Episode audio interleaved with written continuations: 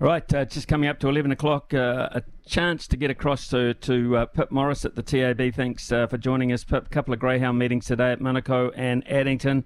And on the sports betting front, what have you got lined up?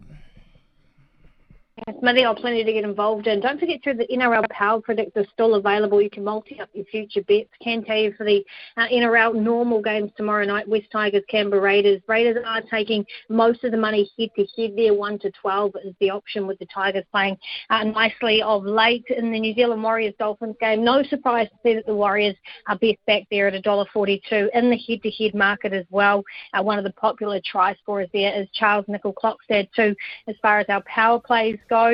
And uh, excuse me, and of course, yeah, we've got Manukau today. I'm really looking forward to a dog in race number five, the one Apala Isaac. He was around nine dollars this morning, Smithy. I just he's drawn up beautifully. And the Ace Elliott dog who is outside that likes to push off the rail. I think we could give him a bit of room, so don't mind him. And we've got the Silver Collar Heat to look forward to on Sunday, and the Waterloo Cup heats are starting all throughout the country. The first heat tonight at Addington. You can check out the futures market on tab.co.nz. I think there's a couple of nice prices, especially around a dog like a Power Superstar at the fives. Maybe I'll pick up another Group 1 for Dean and Dave Baby.